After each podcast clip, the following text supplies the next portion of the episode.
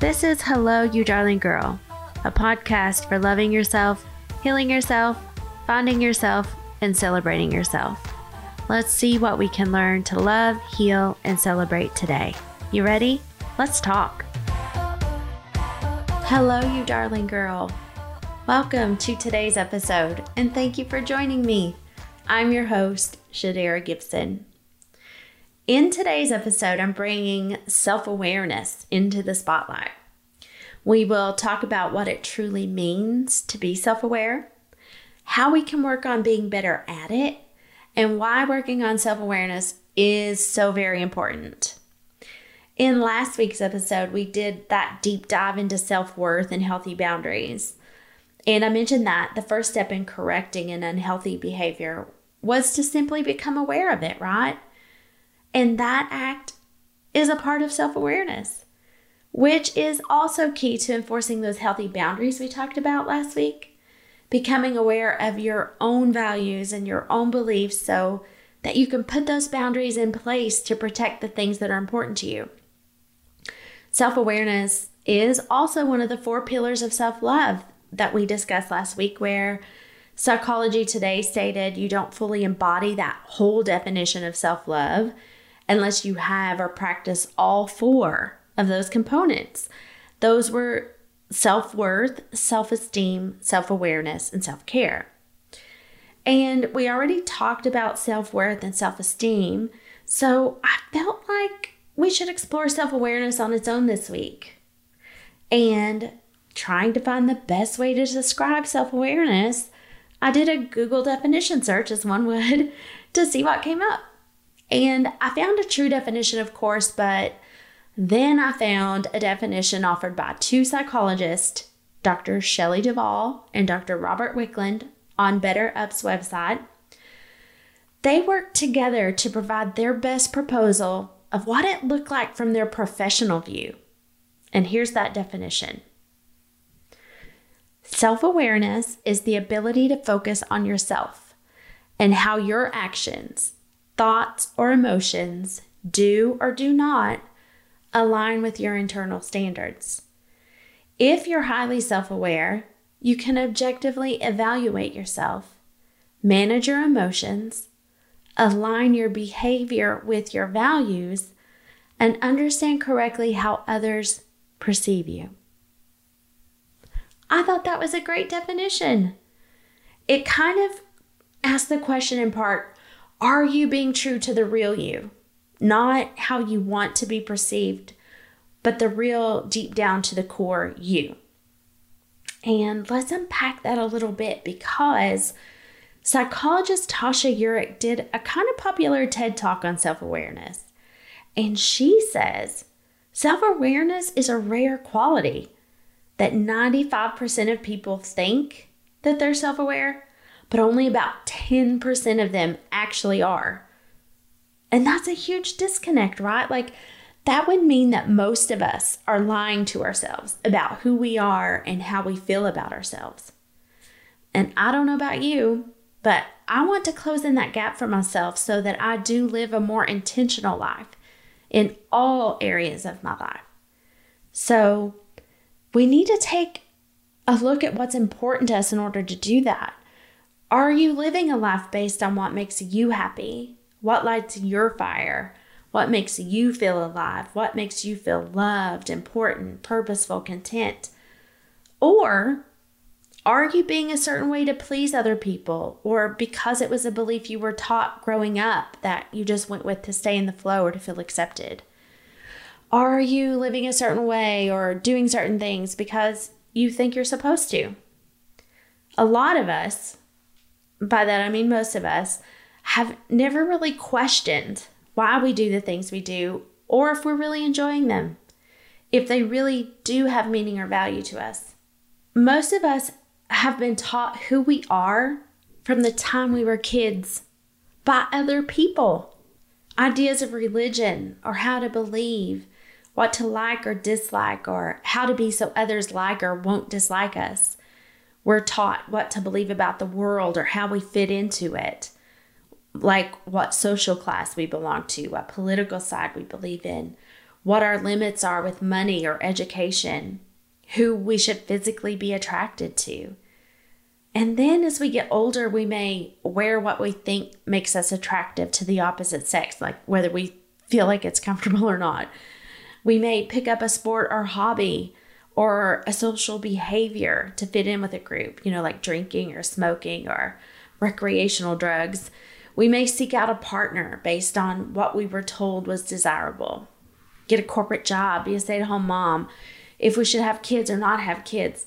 You know, so many decisions we've made about our life, but we may not be evaluating why we do the things we do, why we make the choices we make, or why we feel the way we do about certain things or the emotions that we get from them. Another part of the definition by Doctors Duval and Wicklund talks about managing those emotions. So, we not only need to know what truly makes us happy or joyful or fulfilled, but we also need to know what makes us react in unhealthy ways. And last week we talked about how a low self worth or self esteem can make you develop some insecurities or toxic traits like jealousy or competitiveness. And I mentioned that in therapy, I was learning to celebrate myself when I recognized those occurring. Even if the moment had already passed or passed a long time ago, that catching myself in the act of an unhealthy behavior was still a win. And the reason for that is I'm becoming more self aware and learning more about myself, understanding myself better when I'm engaging in that practice when I'm noticing what makes me feel angry or sad or hurt or betrayed or insecure, what makes me lash out or behave negatively or in an unhealthy way. That practice, being that aware of my triggers and how they make me react, it's the first step in being able to correct those behaviors. And also the first step in understanding why they come up when they do. I heard Jay Shetty mention in his podcast on purpose that we can be a good person and have toxic traits, and that toxic traits don't make bad people. Just because you have an unhealthy behavior, you're not automatically a bad person. Most of us have one. That's also where some of the shame can develop. We talked about last week, too, that um, how you should offer yourself grace and forgiveness for the things that you've done that may have been bad for you or unpleasant or hurtful to someone else. And I'm realizing that there are a lot of good people who have toxic behaviors, and some of them don't even know that they're behaving this way. They don't know that they have these tendencies, or they may know they react in an unhealthy way, but they don't understand why. Which leads me to another part of the definition given by Doctors Wicklund and Duval is that self awareness not only helps you objectively evaluate yourself, but also understand how other people perceive you. So, when someone in your life brings to your attention a behavior that you're not particularly fond of in yourself, it can be a chance for you to examine that and see where it's coming from. And that's the ugly part of self awareness, right? The scary part, that uncomfortable part. Learning unpleasant things about yourself, it's not fun. But just as it is important to know and recognize ourselves internally, what makes you operate the way you do, what makes you happy, sad, mad, passionate, it's just as important to understand how you're being perceived by other people, how these behaviors are showing up in your relationships and interactions with the outside world, how you're reacting when you get triggered, you have to get real honest with yourself by seeing who you are through the eyes of the people you love so that you can work on the things that are causing difficulties. It's so vital to having healthy communication and healthy relationships. And I've had someone I care about recently notice an unhealthy thought or reaction in me, and I was able to receive their input with love and work on their observation to improve myself. Now, I'm not saying I've always been this open to feedback, but with the work I've been putting in for my own growth, it's gotten easier. And I was grateful that someone who I meant a lot to was able to be that raw and honest with me for my own benefit. I was reactive in ways that were not helpful in my thoughts about relationships because of my past experiences. And they were able to be direct and open with me because they cared about me. And I saw that. It was something I hadn't noticed in myself. and I was throwing the blame everywhere else. But it was right there on my front porch, and I was the one who had to do the work to clean it up. It's no one's responsibility. And it would have taken me so much longer to discover that on my own. I was very thankful to receive that help from someone that I care for so much. And that person was gently stern with me. That's the best way I know to put it. And when you do that work, when the people who care about you see you putting effort into correcting something that before was harmful to your relationships, they recognize that effort and they also work harder on their relationship with you. You're showing them that you hear them and that it matters to you, and they want to honor and nurture that. And I want to talk about an unexpected thing I developed strength in from becoming more self aware, and that's empathy. I know I, I, I have a better understanding that most of the things that were done to me by others was just their own baggage and unhealed trauma showing up within themselves and had absolutely nothing to do with me. And that has been a true blessing. I don't really have to ask myself questions like, why did he do this to me? Why didn't he love me? Why did he think I deserved this? Because it never was me. None of it was ever because of something I had done. They were unhappy people, unhealed people, taking it out on the person they probably loved the most. Does that make it okay? Absolutely not. There are plenty of unhealed people with trauma who were dealt a shit hand in life who do not take it out on the people they love. And like it was mentioned earlier, toxic traits do not automatically make you a bad person, but everyone is responsible for themselves. And everyone is responsible for doing their own work to make sure they stop hurting other people, like me, like you. And that's why I'm here putting in the work. It's not easy, it's hard, and you face a lot of your demons, a lot of your past, a lot of your hurt, a lot of your pain. But I want to put in the work and I want to help you put in the work so that we stop hurting other people and so that we stop letting other people hurt us. There's a quote I absolutely love by Eckhart Tolle. It's simple, but it's profound. And that quote is Awareness is the greatest gift for change. And that really resonates with me because I am changing a lot these days. And it's all due to me putting in the work and becoming more self aware. And here are some things to begin working on your own self awareness now. It's a practice I heard on a podcast somewhere along the way, and it's been pretty helpful to me, but it's basically just a daily check in. So every day, maybe before before bed, after your day is over, you ask yourself a few questions, kind of in in the same realm of like, what went well today, what didn't go so well today, how can I be better, happier, etc. tomorrow. Now you can come up with your own questions, but what it does is it allows you the time to reflect on your day and how you felt about the things that happened. Um, you'll pay attention to those emotions and how you felt in the scenarios and the places or even the people you were around.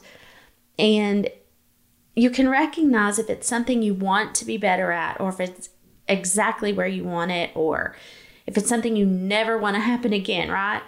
And you can also turn this into a weekly practice. You know, what went well this week? What are some things I can improve on? And journaling is probably the best way to do this. It's, I love journaling, and you can write about your successes and your failures for, for the day, for the week. And it's also a good place to come up with your values. You know, you can write out your goals, what's important to you, your plans, uh, what you want to do more of, what you want to do less of, what people you want to be around less, what people you should be around more.